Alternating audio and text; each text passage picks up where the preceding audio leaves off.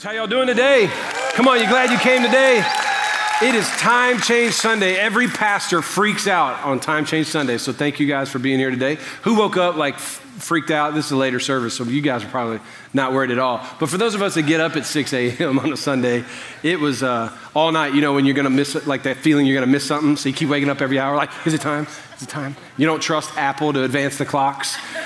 You don't trust androids because they're androids, you know what I'm saying? Welcome to Life Point Church, everybody. My name is Mike Burnette, and Stephanie and I are so honored to serve as your pastors, and our whole team is here, honored to serve you. I want to say welcome to all of our first time guests, and as well as everybody who's joining us online through our online campus. We love you guys at Austin Peay and in Chandler, Arizona. We're so blessed to be one church in many places, and thank you. If this is your first time, like Pastor Christian said earlier, if you would scan that QR code you saw earlier and just connect with us, we want to send you just some simple next steps for you and your family.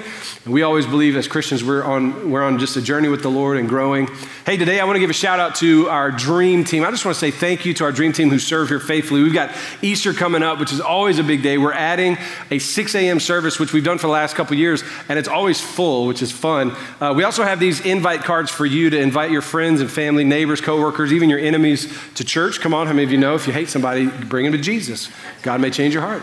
Uh, but invite them to a different service time, whatever. But here's all the service times, and we do ask that everyone please RSVP. It's not, we're not going to turn anybody away. We just need to manage uh, the seats. We're limited with how many people can fit in the room at each location, and so we're trying to manage that as best we can. So we're offering six services at this location, including a Saturday night for our dream team, and then uh, at Austin Peay and our other locations as well. But if you would please go online and RSVP, and then grab a stack of our invite cards on your way out, and invite your friends that's for you, to uh, come to church on Easter. Shout out to our dream team and thanks so much for serving here. We have a, a, really gracious team. Gets here early. We've got production folks that are here as early as 5:45 every Sunday, and they serve all day long. But I want to give a special shout out to our parking lot team. Uh, you guys crush it. You're the first face of our church for, especially for new folks that come here. And I just want to say thank you for getting out there and serving, whether it's in the heat or the freezing cold or the rain. And to our church, I want to say thank you for being kind to our parking lot team. Please be kind. When they're like, hey, come this way and you go that way, that's not kind. You know what I'm saying? Like they're here to serve you. I just want to, anyway, thank you so much uh, for, for serving to our parking lot team. Uh, as a church, you guys continue to, to stay faithful in your giving and generosity. And I just want to tell you where your giving is make a difference, making a difference specifically as it relates to what's happening in Europe right now, in Poland, in Ukraine, uh, in other countries there. And we should be praying every day about what's happening there and regularly, multiple times a day. But uh, let me tell you what we're doing in just a moment. But how we do it is through your giving and generosity. We have not been able to caravan over to Europe, you know, to spend time out there ourselves. But through your giving, you're keeping missionaries and church planters and ministries active on the ground every single day. And we're a church that believes in and practices tithing. Now, if you're not familiar with tithing, Tithing is when we bring the first tenth of our income back to the Lord as a thank you. It's not a tax, it's not a bill, it's not something you have to do. It's a, it's a posture of, I get to bring this back to the Lord as a thank you for what he's done in my life. And the reality is the plan of God is that God's people provide for the house of God. We plan we provide for ministry through a tithe. Everyone does that portion, and that allows us to plant new churches, raise up developed ministers, start missions works and do works of compassion and mercy, feed the hungry, the poor, etc. It was never the plan of God that the government do all these works of compassion. It's the church that cares. And the way that we do that, uh, one of the ways that we do that, obviously through activity, but also through generosity.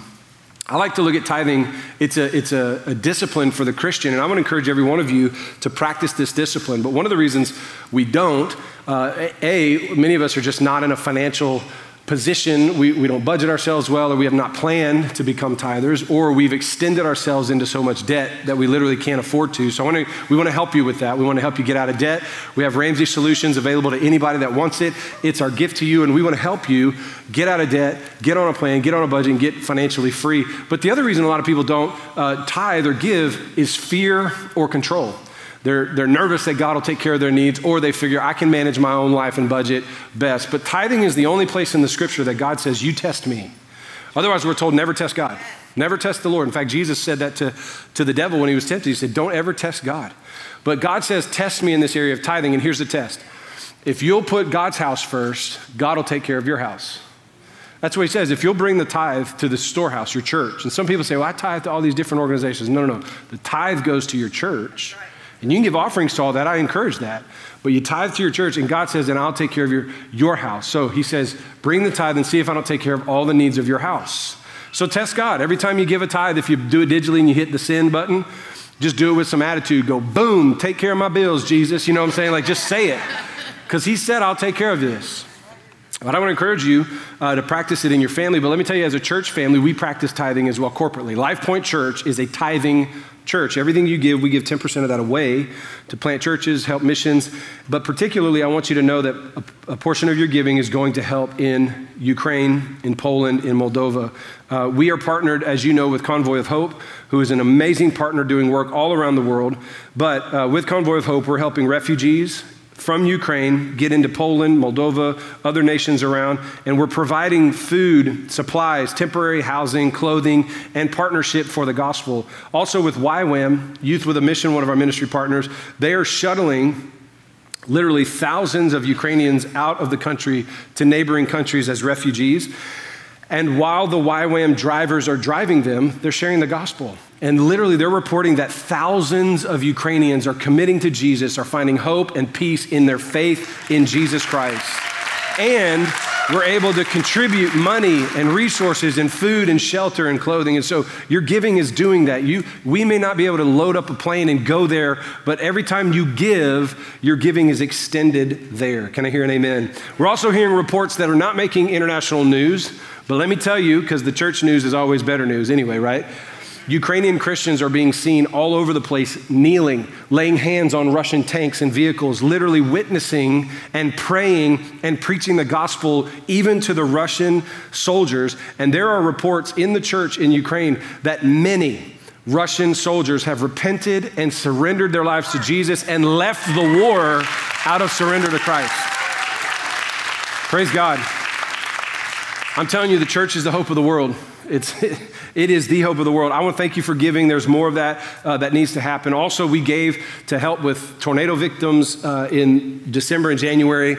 And I just wanted to show you where we were able to pay cash for some temporary housing uh, this last two weeks for families. We had five families in Dawson Springs, Kentucky that are still homeless. And I don't know if they were either just staying with friends or living in uh, temporary shelters, but you guys provided these houses. These are called uh, Villages of Hope. I just want you to check out how bougie these little spots are. First of all, these are really nice. Go on the inside. These are Connex container homes, all brand new, all paid for with cash that you guys gave. So, so thank you to provide for these families. Thank you, thank you, thank you. This is temporary, obviously. Some of you are looking at them like, I'd rather live there too, actually. Turn with me to Acts chapter 12. We're going to continue our Acts series. And I've titled the message today, When God Allows the Mighty to Fall. We're coming to the end of Acts 12. It's a, it's a passage that you would probably just skim over quickly but honestly, it has a lot of rich meaning that I think we need to spend some time in. It's the very last paragraph transitioning us to Acts chapter 13 when Barnabas and Saul begin their traveling ministry. But we're going to finish Acts 12 looking at the death of King Herod. King Herod is the king of Judea. And uh, we're going to look at his death. It's a unique moment in the history of the church, not just that the king dies, but how he dies and why he dies and what that has to do with us. So it's interesting and worth looking into. So let me remind you uh, as we get into that, it's only five verses, and there's really one big takeaway that I want for us today. But I want to remind us what we've been looking at in the book of Acts so far. If you're new with us, you don't know, but we've been in the book of Acts since Easter of 2021, and uh, we've taken two breaks along the way, but really we've gone verse by verse through the book of Acts since Easter. And, and let me just kind of bring you back up to speed as to what we've seen so far. After the resurrection and the ascension of Jesus, he commissions the church, empowers them with his Holy Spirit. The early church is experiencing explosive growth. I mean, it is growing super fast, super rapidly. Literally, they'll preach one sermon and thousands of people will give their lives to Jesus. It's every preacher's dream, right? The new believers, these followers of Jesus, are growing in numbers and in influence. And along the way, they're seeing conversions, but also they're seeing God perform miracle after miracle after miracle, healing miracles, crazy miracles like shadows cast over people and they get healed, um, people being transformed. The local societies are getting better. The cities are improving. The governments are getting better. Local leaders, ruling class, from the highest echelon to the lowest, it's just a social lift. How many of you know when the church is doing well, the city gets better? That's what's happening in, in the early church church, while, while the church is growing and the church is getting alive and revived, people are getting saved and communities are getting better. By the way, I don't know about you, but I desperately want what happened in the book of Acts, the kind of growth and, and explosive transformational growth. I want that to happen in our world today. Can anybody say amen to that?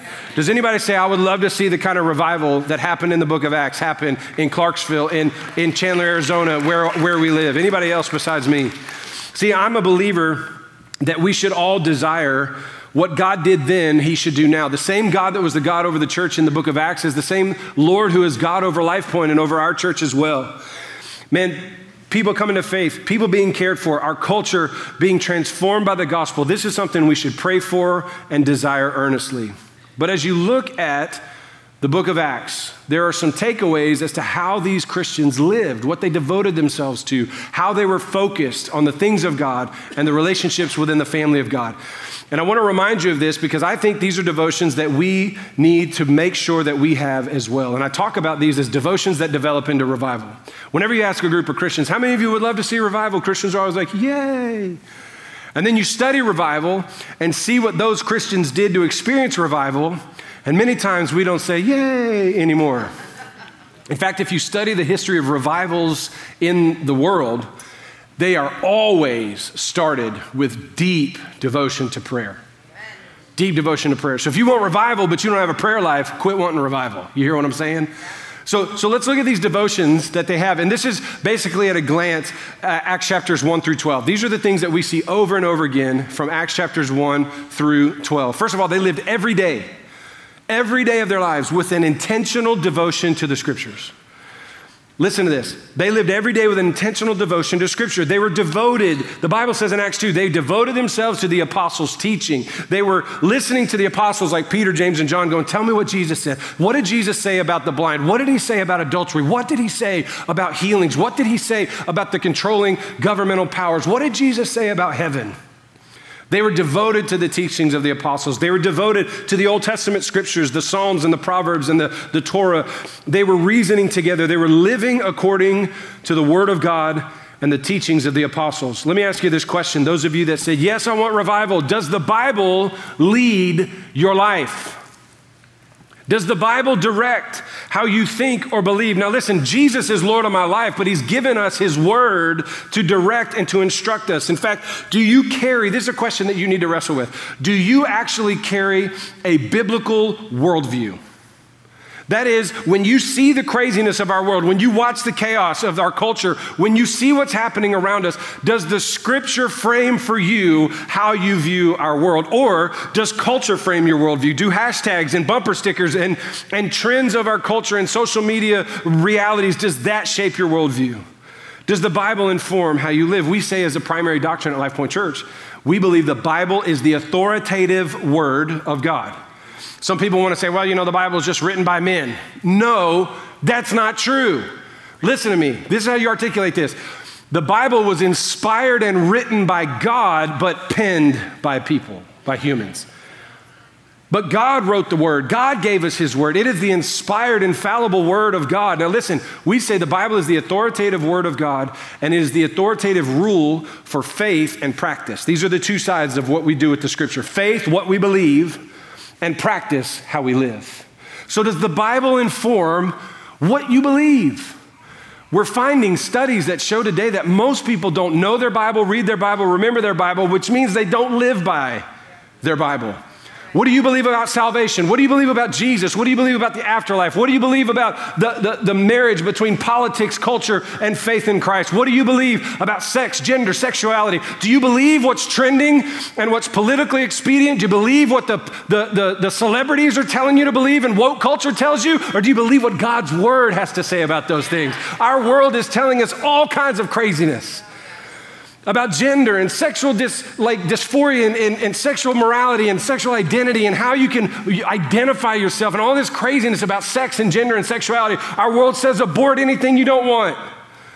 Our world says can all you get and get all you can. Our world is greedy. Our world is misogynistic. Our world is sexist. Our world is murderous. But the Bible says that the people of God are generous. The people of God value life. The people of God value marriage and the covenant between one man and one woman. The Bible says that's what shapes my worldview. So I've got to ask you that question. Do you have a devotion to Jesus said, Sanctify them by your truth. And then he said, Your word is the truth. Does the scripture inform your worldview? Does it teach you how to believe? Well, I don't know what to believe about Russia. I don't know what to believe about prayer. I don't know what to believe about healing. Well, the, the Word of God tells you what to believe. The early church was hungry for God's Word. The apostles' teaching, not just knowing God, but understanding His heart and will, and that came from time in His Word. Listen to me. I'm never impressed when someone says, I've read the Bible. I want to know if you read the Bible. I read a history book in eighth grade. That don't mean I know everything that's in it. I read the owner's manual when I bought my first iPhone. I ain't never read an owner's manual again because they're that easy. I'm not impressed that you've read it. Do you read it? Do you study it? Do you know it? David said, I've hidden your word in my heart so that I may not sin against you. When you're having conversation, does the scripture drip out of your mouth? Does the, does the word of God frame how you deal with the crazy of the world? The devotion of the early church, they were every day devoted to the scripture. Second devotion they had was a deep devotion to prayer. They lived every day with an intentional devotion to prayer. Listen, if your prayer life is bedtimes and meals, that ain't a prayer life. Prayer is the invitation of the God of heaven saying, Come into my space and come meet with me. Come talk to me. Come listen to me. Come hear from me. I will shut, God shuts down the choruses of angels in order to hear you come and pray. Do you have a confidence that you can come boldly into the throne of grace to receive grace and find mercy in your time of need? Do you believe that God hears you when you pray? Listen, God doesn't need more noise, He wants more of you. God has all the noise that heaven can afford, all the angels singing, Holy, holy, holy. And he shuts them all down because he goes, Be quiet. My daughter's coming. My son's in the room. What you got going on in your world, boy? You have an invitation with the God of the universe. Have you ever met with someone like famous? Have you ever met with somebody or had an invitation to meet with somebody that you admired? And you clear your schedule or you book a flight. Recently, I got to meet with a hero in faith and leadership. And man, I, I spent the money, I got the flight, I reserved the room, I went. I, I was even nervous, like what to wear. You know, you ever been in one of those meetings? Like, do I press my shirt? Do I tuck it in? Do I leave it out? What do I do? I'm me, but like I, I want to be me, but I want to be me around him, and he's different. You know, like you just set yourself yourself up. Do you realize none of those meetings even begin to compare to the meeting you have with the King of Glory? And the invitation is simple. You don't even have to get yourself right to go there because Jesus made you right. He made you righteous. And He said, You can come boldly into God's presence. Every single time you pray is a moment to meet with the God of heaven. The Christian's first response was prayer, not last resort. You heard Pastor Jordan say, when they were under pressure, they prayed. When they were in pain, they prayed. Do you have a confidence to pray? Do you know how to pray? Do you desire? This is a question. Do we desire to pray? Or do we just want to post? And do we just want to talk about it? I'm always amazed when people are dwelling in their thoughts. You need to cast those anxieties on the Lord. You ever had somebody tell you, man, you're in my thoughts, I'm thinking of you? Quit thinking about me, you weirdo. Pray for me. I need you thinking about me. I know you're going through a lot. You're in my thoughts. Take them thoughts to my Heavenly Father and say, hey, are you paying attention to Him? I'm preaching now. Do you even know what to pray about? Do you consider it a privilege? Listen, every Tuesday at 9 a.m., we pray as a church. I want to encourage you, put that on your calendar. Get online if you can't be in the room. Come get in the room. Let's build this church more on prayer than ever before. This is the year we're going to pray more. Come on, they had a devotion to prayer. Third, they had intentional devotion to relationships with other believers. You can't do Christianity alone. It's not designed to be that way alone. It's like, it's like being on a bobsled team as the only Bob. It ain't meant to be you by, that was a bobsled joke. It, I know there's slalom, solo, just roll with it, okay? It's like being a one man basketball team. Yeah, it don't work. You are meant to do Christianity in relationship with other Christians. They were devoted. They were so devoted to life together. It says they met every day. And part of their devoted meetings regularly, twice in Acts chapter 2, it said when they met, they ate, which you know these were some southerners. Anybody from the south? Y'all know what I'm talking about? Anybody from up north? Yeah, hey, how you doing? Anybody from the uh, communist area of the West Coast? Anybody from that part of the refugees to, to, Tennessee? We're so glad you're here. Welcome, welcome, welcome. I'm gonna teach you a little southern thing here. Don't ever ask to meet someone in the South without food in mind. You know what I'm saying? Like, don't call me going, hey man, you wanna hang out at the park? They got a bistro at the park? What you talking about? What, did you bring in a sandwich? I mean, we don't hang out with food. These were some Southern Christians. They love to eat and meet. But they devoted their lives to relationships with other Christians. You know, I've, I've been in ministry a long time, 20 years. And I'm telling you, the folks that struggle the most with their faith and faithfulness to their faith are those who do it in isolation. I've done ministry a long time. Your, my wife can tell you the same thing. The couples that struggle the most in their marriage are not in friend groups with other believers. You might say, well, these have been friends of mine since seventh grade. I don't do anything else I used to do in seventh grade. I don't dress like I did in seventh grade.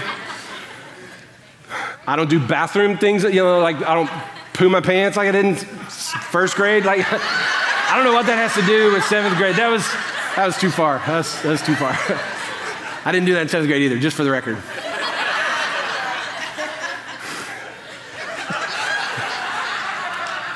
Can we delete that out of the podcast? There's a lot of things I don't do like I did when I was a kid, including hang out with childish people. And if I'm going to grow in the things of God, I got to be devoted to godly relationships. Show me your friends, I'll show you where you're headed, right? I'll show you your future. You need to be in a small group. Don't do Christianity alone. And please, seventh graders, get to the bathroom on time. Okay, number four. This is why people love this service right here, because that's the kind of stuff that happens. They lived with intentional devotion to sharing the faith. This is a novel idea. Part of the reason the faith was exploding is because Christians were talking about their faith. They go, Have you heard about this Jesus we've been worshiping? And listen, don't just talk about you. Talk about the God you serve. Don't just talk about like you're a better person and oh, you have inner peace, because that's not always the way for Christians, right? That, this life is tough, you know what I'm saying? But you need to tell people that God loved the world so much that even while you were a sinner, He sent His Son to die in your place and He rose from the dead for you. That's the gospel, the resurrected Jesus. And then you say, We go to church together, we pray and we worship and we do life together because we follow this risen Savior. He's not a dead idol, He's not a, a picture on a wall. He is the risen Christ, and we serve him faithfully. When's the last time you shared your faith? Recent polls show that most Christians never share their faith, including pastors. They never share their faith. We never tell people, here's what we started doing since the 80s. We don't share our faith, we just share an invite. Come to my church. Don't invite someone to church that you've not first invited to Jesus.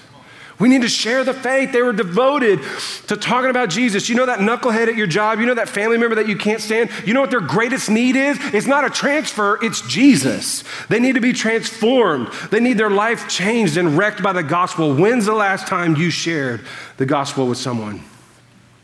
They lived every day with intentional devotion to crazy generosity. I mean, it was nuts the way they gave there. They weren't stuck with, well, will I have enough? They weren't stuck with the preacher's just trying to get my money. They weren't stuck with this church always talks about money. They had an attitude of what's mine is ours. I mean, Christ did everything for me. I'm going to give everything I can to the kingdom of heaven. Let me give you a little spoiler. You take nothing with you when you die. So nothing you have is actually yours. You own nothing.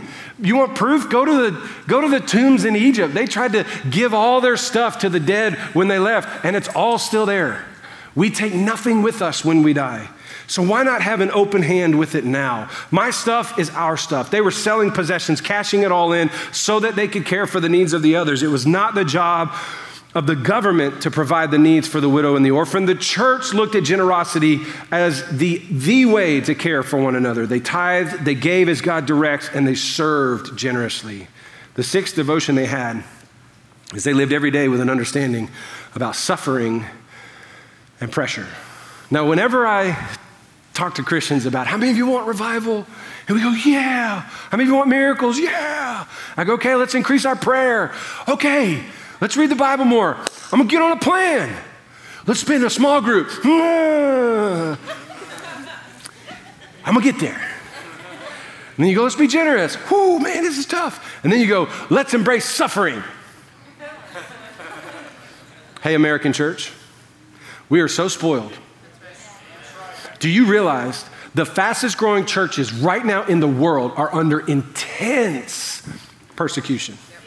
One of the fastest growing nations for the gospel right now is Iran, where you are at total risk of being martyred with your entire family today. You can be martyred for your faith. Coptic Christians were beheaded on video just five years ago for their faith in Jesus.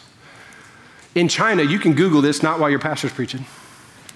Pull it up on YouTube. Chinese house churches arrested. And there are videos, cell phone videos, of Chinese Christians in underground churches in their homes. And the governing officials kicking doors in, arresting pastors and their wives and children, and beating Christians for meeting in the name of Jesus today. And we think persecution is they didn't like my post. Like in our culture, persecution is like, I might not get a promotion. If we want revival, if we want our, we got to risk it all. Go all in, man. We got to be willing to say, man, no matter what happens to me, I exist for a kingdom not of this world, and I will share the gospel. I will share my faith no matter what it costs me or what it requires of me. For the New Testament Christians, they lived every day, not underground, but bold, going to the temple every day preaching and reading the word and talking about this resurrected Jesus. They were sharing with one another, knowing they could at any time be imprisoned, beaten, persecuted, stoned, even killed as martyrs. Many of their leaders were martyred, including James, including Stephen, including Peter was going to be killed had it not been for this angel setting him free in last week's text. But we have to listen, I don't want to suffer, but I'm not afraid to suffer. Jesus said in John 16 33, in this world, you're going to have problems. And we've tried our best to medicate and put a salve on every discomfort and make everything so comfortable that we don't have any suffering or pressure. When's the last time you gave till you felt it?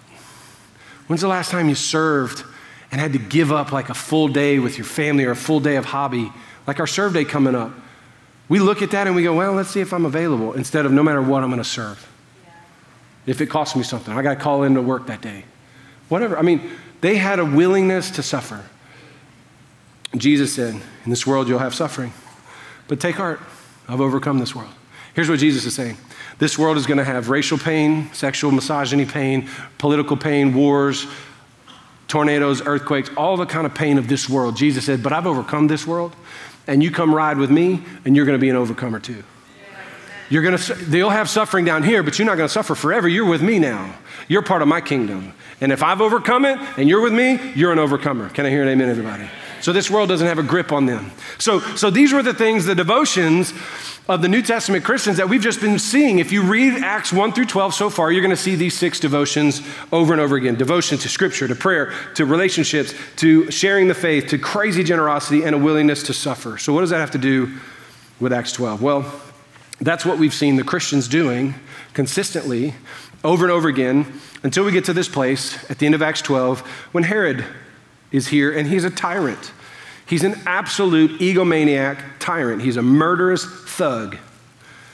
And as we continue through Acts, we've read about persecution, arrests, Saul, who became the Apostle Paul, he's converted, the advancement of the gospel among Gentiles. Peter, the pastor, has been arrested three times. How many of you want a pastor that's got that kind of reputation? You know what I'm saying? No, none of you? Oh, thank you. Y'all fired me so quick. First time I got a, you know, orange jumpsuit on. Well, I can't follow. My pastor's been to jail. I've only been once. You know, I, anyway, three times. I hate, like, I've been pulled over a few times. I may have rolled through a stop sign in front of the church. And, um, and you know, we, sheriff's department, we love the police officers, law, law enforcement. We're a good partner. And uh, the guy pulled me over. He's like, Aren't you the, I'm like, Yes. He goes, Here's your ticket. You know, he still gave it to me. Anyway, by the end of Acts 12, there's been so many highs and lows going on. And then comes the death of the Judean king, the king of Judah, Judea, Herod. It's an amazing passage.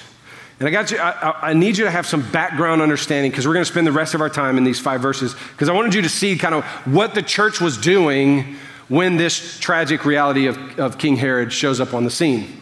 Uh, it's an amazing passage, especially if you're watching the brutality of godless dictatorship like in the world today, right? In fact, I think it's an amazing parallel to what we're seeing happening in Russia. Here's King Herod. He's a brutal king. He murders for sport. He persecutes his neighbors without remorse, and he's deeply entrenched in the building of his own kingdom.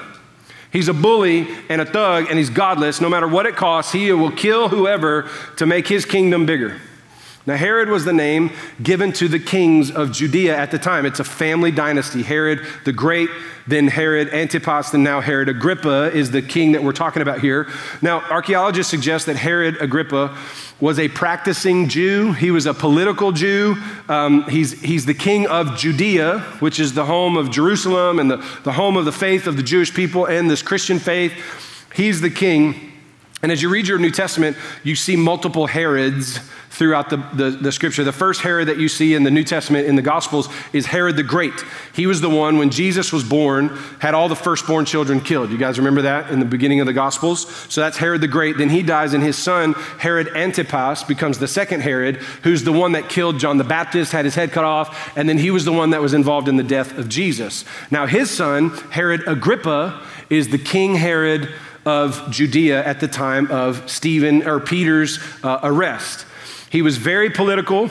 He was a political animal. He was an opportunist. He was godless. He wanted to build his own kingdom, not God's kingdom. So he's the king of Judea, but he's not after the kingdom of God. He's after the kingdom of Herod. So he was trying to live this balance between life under Roman rule and Jewish ruling parties. So the Pharisees loved Herod because they got all their dirty work done through him because he was godless. He didn't care. He was the guy who killed Stephen, had him stoned to death, just killed James, the, the best friend of Jesus, had Peter arrested. Herod's dad was the one who killed Jesus. And the Pharisees knew they had an in with Herod, the king of Judea, that he was corrupt and they could do him, get him to do his bidding, their bidding. So, why is that important? Because Herod was a threat to this young church that's springing up. Why was he a threat to them? Because they were a threat to his power. See, the church is growing. It's a group that's growing with influence, it's growing with prominence, and it's growing with the miraculous. And the Christians are devoted to prayer, not to Herod. They're devoted to generosity, not more taxes. They're devoted to caring for one another, not depending on the government. They're devoted to worshiping God and not worshiping idols like Caesar or, we'll see in a minute, Herod.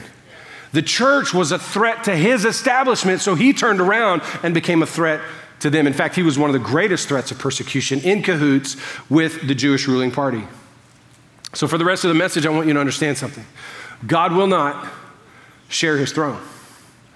Herod is the king of Judea, Jerusalem, the king of the Jewish people, the king of their, their uh, nation. But God will not share his throne. So, watch what happens reminding you of where we've come. Church is growing, all these things, these devotions. Then James is killed by Herod. James is the one of the three best friends of Jesus Peter, James, and John, the sons of Zebedee, right? James is killed by Herod at the beginning of chapter 12. Peter is arrested, thrown in chains, in prison, set between two sentries, two guards, and he's asleep. Now, remember this text from last week. Pastor Jordan crushed it in the message. Peter was asleep because he had a word from God He's going to live until he can't get dressed anymore. You Remember that? That was pretty amazing. Well, then Peter's woken up by an angel because the Christians are praying. They pray him out of bondage. And an angel wakes him up and he walks out of prison. He walks out of town. And Peter dips. Like he doesn't hang around for Herod to see him, like, hey, I'm out here. Just if you need to rearrest me, he leaves. Smart. In verse 18 it says, So when daytime had come, there was no little disturbance among the soldiers over what had become of Peter. In other words, they're freaking out, going, Where's Peter? What happened? What, who got him out of here? Who let him out? And then afterwards, Herod, this is Herod Antipas, Herod, excuse me, Agrippa, Herod comes down searching for Peter himself because he wants to kill him. And he can't find him either. So Herod is exa- he's furious, so he examines the soldiers, the sentries that were ordered to guard Peter, and because they lost him, he kills them. That's how brutal Herod was. He's not like, go find him. He's like, I'm going to kill you and get somebody else to go find him. So he kills the two centuries and he orders that they should be put to death. Then he goes down from Judea to Caesarea and he spends some time there. Now, this brings me to the point of today's text. Is a long intro, but we're almost done, actually. Those six points are something we need to pray about growing in devotion to. But I'm almost done. So, verse 20 says, Now Herod was angry he was angry with the people of Tyre and Sidon. Now, Tyre and Sidon are neighboring nations. So I just want you to see the scene and put it in context of world events and just go, God gave us a word for today, okay? We planned this text in October, by the way, for today. Herod is the king of Judea. He's an egomaniac, he's a bully, he's a murderer, he's a thug, and he's losing his mind and his power to the church. So he starts bullying his neighboring countries.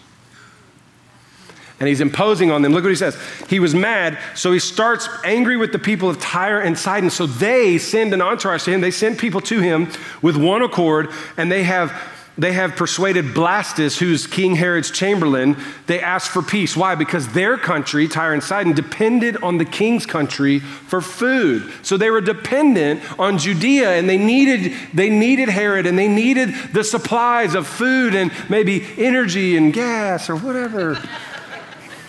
Are y'all seeing this text? Yes.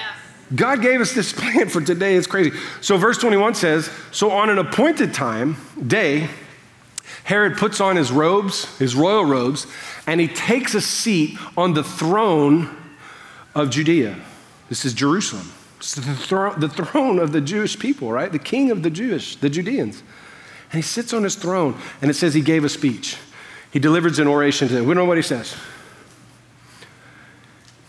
And the people started shouting, The voice of a God! Not a man, the voice of a God! Is really significant because never in the history of the kings of Israel did a king think, I'm God. Until here, when they start saying, You're God. You're God, man. You're just like God. You are the, this is not the voice of a man, it's the voice of God. On the throne of Judea, where God's people live, where God's church is being built. Oh, no, no, no, no, no. Y'all heard that meme? Oh, no, no, no, no, no. The people start saying, the voice of a God and not a man. And immediately, an angel of the Lord struck him down because he did not give, he didn't repel it. He didn't go, no, no, no, I'm not God. He just, yeah, this feels good. He did not give God glory. And look how gross this is and he was eaten by worms.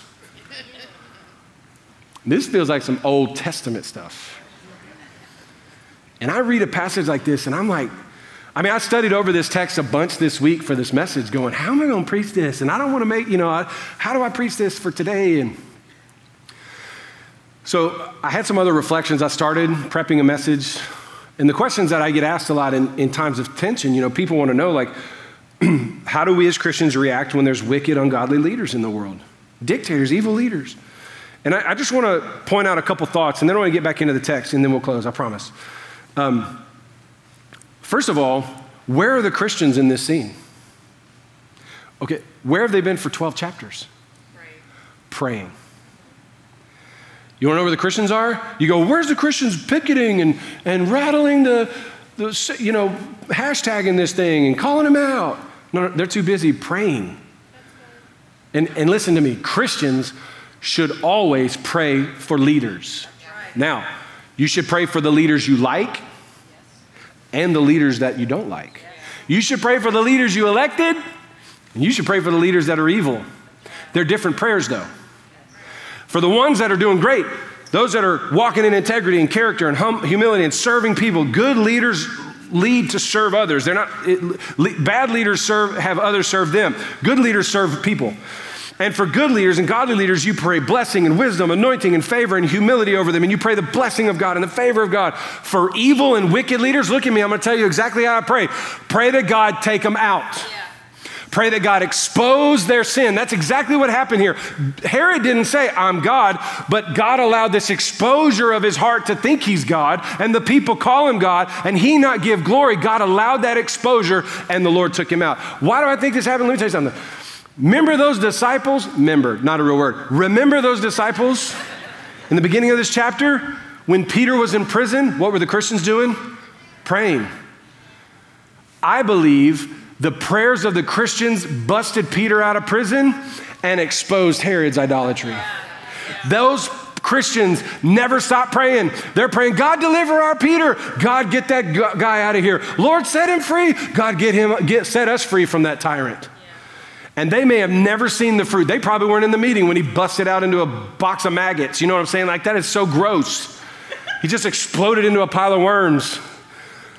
They probably never saw the fruit of their prayers. It doesn't mean God didn't answer their prayers. Christians must pray for leaders. They were praying for their pastor, they were praying for their king. They're praying, God set our pastor free, and God set us free from that tyrant. Let me tell you something. Every one of you should pray for leaders, pray for presidents and kings and rulers in high places that we may live peaceable in the life in, in this world. You should pray that those who lead well do it better and with more anointing. You should also pray for evil men and women to be exposed and to be removed. I'm I'm talking about presidents. I'm talking about dictators. I'm talking about pastors that are evil and sh- sharking people for their money and sexual immorality. You should pray that that stuff be exposed. If you're an abusive father, if you're an abusive mom, I pray that you be exposed and you be set out of that house in Jesus' name. We should pray for leaders that the godly would be re- anointed and be used of God, and that wicked leaders should be exposed and removed by God. Absolutely pray for leaders, but it's different prayers. The second thing you notice about Christians is they're busy uh, feeding the poor and the hungry and taking care of needs.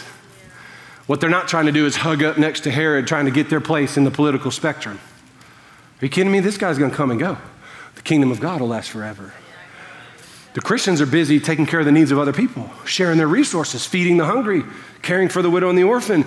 Christians, by the way, where, you know, like how do we respond as Christians when evil dictators are in power? Uh, trust God to take them out. Jesus said, You need to pray this way Vengeance is mine, declares the Lord. You need to ask God, listen to me, ask God to avenge evil from this world. I'm talking if it's an evil boss that's lying on you and causing your world to be upside down, if it's an abusive parent or spouse, if it's a, a pastor that's a charlatan that you've been involved with, if it's a, a political tyrant, pray and believe God, Lord, avenge your people. God, remove evil. Let me give you a little history lesson of how God removes evil leaders um, Pharaoh, Nebuchadnezzar, Ahab and Jezebel, Herod, worms, Caesar, Hitler, Stalin, Hussein, bin Laden. Pray that God remove evil. Church, don't post about it if you ain't prayed about it. Pray, pray, pray, pray. And by the way, a question that often comes up people go, Where's God? Where was God in World War II, Krakow and Poland and Warsaw? Where was God when Hitler reigned? Where's God in Ukraine right now? Where was God in Jim Crow days of American history? Where was God in the transcontinental slave trade? And if we're not careful, we hold God accountable like he somehow wasn't God. I think we need to maybe pause asking, Where's God? and start asking, Where's the church? Like, where was the church during transcontinental slave trade in America? Where was the church during Jim Crow laws? Where's the church during misogyny today? Where's the church in Ukraine? Where's the church in Russia? Where was the church in Warsaw, in Poland, in World War II? Where's the body of Christ? Because we are ambassadors of the gospel. Jesus has given us his spirit. Some of us are saying, Lord, come down here and fix it. And I feel like God goes, I already came down and fixed it, and I gave you my spirit, so you go fix it. Where's the church? That's the loudest I got all day. Am I shouting? I mean, for real. Where are we in prayer, in serving, in compassion, in love, in forgiveness? Where's the church? Where's the church when marriages are falling apart? Where's the church when there's abuse at home? Where's the church when people fail? Where's the church when people are suffering? I heard a story this week, of a, today, of a family who lost everything in a fire two weeks ago, just down the street. And one of our pastors was driving by when it happened. You know what he didn't do? I better call somebody. I got to get to my thing. He pulled over and he got out and he helped. Where's the church? We run into pain. We run into pressure. We're in Ukraine. That's why I tell you, keep giving, because we're in Poland. We're in Ukraine. We're doing the work in Russia, somebody. Come on. So, so when evil people persist, it should not be a question of where is God. The question should be, where is the church? You know how to get evil people out of power? Get them saved or get them arrested. Or give them some worms. I mean, That's the most baller way to kill somebody I've seen in the Bible. That's God just being God. You know what I'm saying? That's Bruce Almighty God, just flexing. Can you imagine the news, like if we were in a 24 hour news cycle world and that happened? This just in today from Judea. King of Judea Herod bursts into a box full of maggot worms. It's disgusting down here, Jake. Back to you. In other news, Kim Kardashian just, you know, whatever. So, I don't know why that was so random. So, come back to the text about Herod, because I got to end this sermon. Church, listen, we have a divine assignment. In times of pressure and pain, we don't go dormant, we don't go silent, we engage. But if we want to see revival hit the world, if we want to see continents change and nations transform, the church has to come alive and be the church. We need to be devoted to prayer and scripture and generosity and faithful serving and caring for the poor and the needy. We need to be devoted to a willingness to suffer and to go through some stuff for the sake of the gospel of Jesus. Share your faith, tell others about the Lord. That's the only hope this world has. I do not trust any government to fix our broken world, none of them. Are you kidding me? If you're relying on that, left side, right side, middle, I don't, you're, you're putting your hope in something so false. So, what about Herod? The locals are dependent on Herod. Tyre and Sidon, they don't want a war with him. He's saber rattling, he's a bully and a threat. And here's the part I want you to pay attention to. When Herod, in his fury, he's mad, he's in wrath, and he's clearly in the middle of an egomaniac meltdown. He sits on the throne of Judea. He gives a speech to the people, and they begin to say, You're God. You're not human. And notice the text says, He did not give God the glory. He didn't give God glory.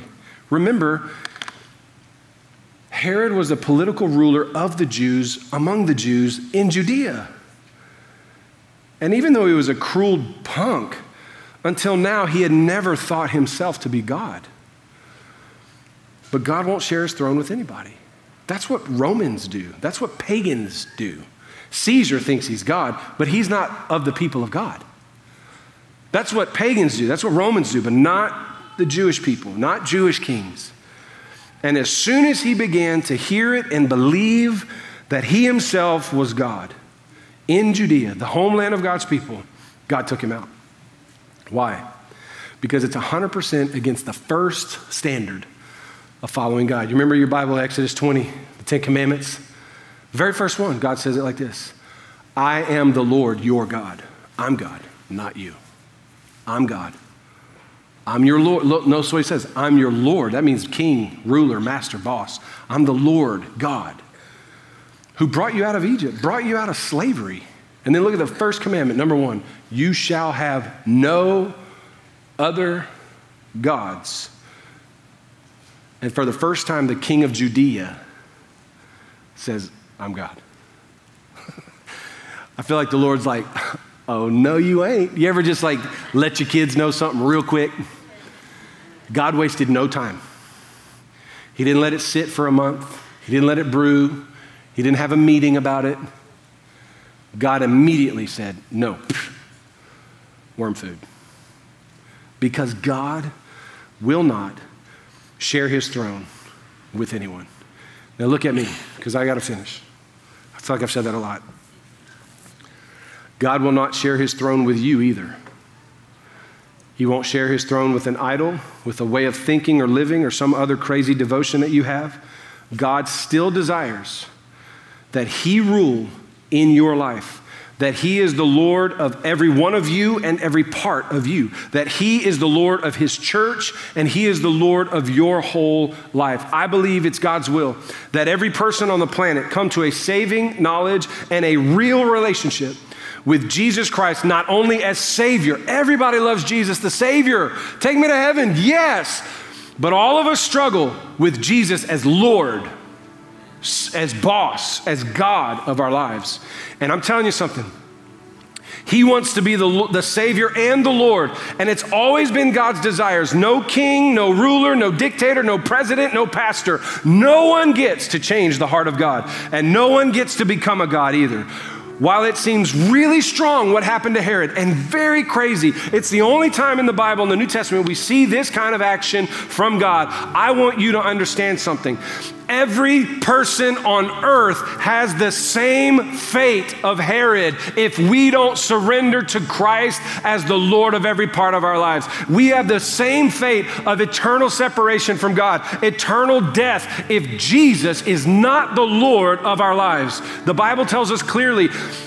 no one comes to God except through relationship and devotion and faith in Jesus Christ. Recent surveys suggest that up to 60% of evangelical church attending Christians actually believe that you can get to heaven, you can get to eternal life apart from a faith in Jesus. Look at me. That is a lie from the pit of hell. There is no way to get to God except through the single, only hard way of knowing Jesus Christ and Him crucified. You will never get to God through good works, through Islam, through Mormonism, through some other crazy faith. You will never get to God apart from the finished work of Jesus Christ and your full dependence, your full faith, and your surrender to the Lordship of Christ in your life. Jesus said, Broad and easy is the way that leads to destruction. Narrow and hard is the way that leads to eternal life. Here's what's narrow about it it's only Jesus. Here's what's hard He did all the heavy lifting for you. Now, here's why I bring that up. Because I know you think, well, I'm not Herod. I don't have a crown and a throne and, a, and a, a robe to sit out and give an oration. Oh, yeah, you do. And I do. See, every day I have those little messages kicking back to Mike going, You're doing pretty good man, you, you're like the God of your own life. You can be God of your finances or your secret life or your sex life, or you can be God of your beliefs in this area, but you know, let Jesus save you, but you rule you. And every day I'm tempted to be the God of my life again. Every day, like Herod, I'm tempted to believe the lie that I don't need to give God glory because I'm managing all this pretty good on my own. Every day I'm tempted like Eve in the garden. When you eat this fruit, you'll be just like God. Every day I'm tempted to tell God, if you'll take care of my afterlife, I'll take care of this life. But look at me. God will not share his throne with anybody, not even you. So the question is, and you know, it's pretty gross, the worms, but go back to your Gospels. Jesus said, Those who reject the Lord will spend eternity away from Him in a place called hell. Listen, here's what He said with a heat that's never extinguished, in a darkness that's never lit up, and with worms that never die. I watch that story of Herod and I go, that's gross. That's awful. But in the grand scheme of the human experience, it's just one more time that someone rejects God and gets what they asked for. So I got to ask you is Jesus only seated on the throne of your life? Is Jesus truly the God of your whole life? And here's the thing as a church, we've committed that our mission is to lead you every time we gather, every time we do a small group, every song we sing, everything we do here with kids and students and parking teams, everything is helping lead you to be devoted more to the Lordship of Jesus. But as soon as we stop giving God the glory and start believing, I'm going to be the God of my own life, I'm going to do it my way, we run the risk of an eternity away from God. This is why every week I lead you back into prayer. God, I'm all in. I confess my sin. I'm yours again today. I'm reestablishing my commitment. The heart of God is still to be king on the throne. But it's not a throne in Judea, it's not a throne in Israel. In fact, the, the dynasty of the Herods died. But the dynasty of the kingdom of God lives on in the lives of people. And the throne that Christ wants to sit on is the throne of your heart. So the question I have to ask you is Jesus the king of your whole life? Does He have your whole heart, your whole soul, your whole mind, your whole strength? Have you truly given your whole self to the Lordship of Jesus? There is no other way to have eternal life By the way, just so you finish the text, for all of you OCD people that are like, he's got two more verses. Um, all that terrible thing happens with Herod, but the word of God increased and multiplied. I just want you to know, like, that didn't slow God down at all as chaotic as it is in Russia and Poland, the word of God will increase and multiply. As crazy as it might get financially and, and the economic meltdowns and all the craziness of you gas prices and everything, but the word of God increases and multiplies. You know why? Because the devotion of those Christians did not shake at all. Still devoted to prayer, scripture, to fellowship, to sharing the gospel, to giving generously, and to a life willing to suffer and to be persecuted. The word of God increased. Nothing will stop the advancement of the gospel of the kingdom of God. Can I hear a big amen, everybody? Nothing will stop it. The gospel of Jesus, the mission of God to save the world will continue to increase, but it has to start with people who are surrendered to the lordship of Jesus. And that's my question for you today. If there is any part of your life that's shadow from the Lord, He sees it, and He wants to have mastery of that area.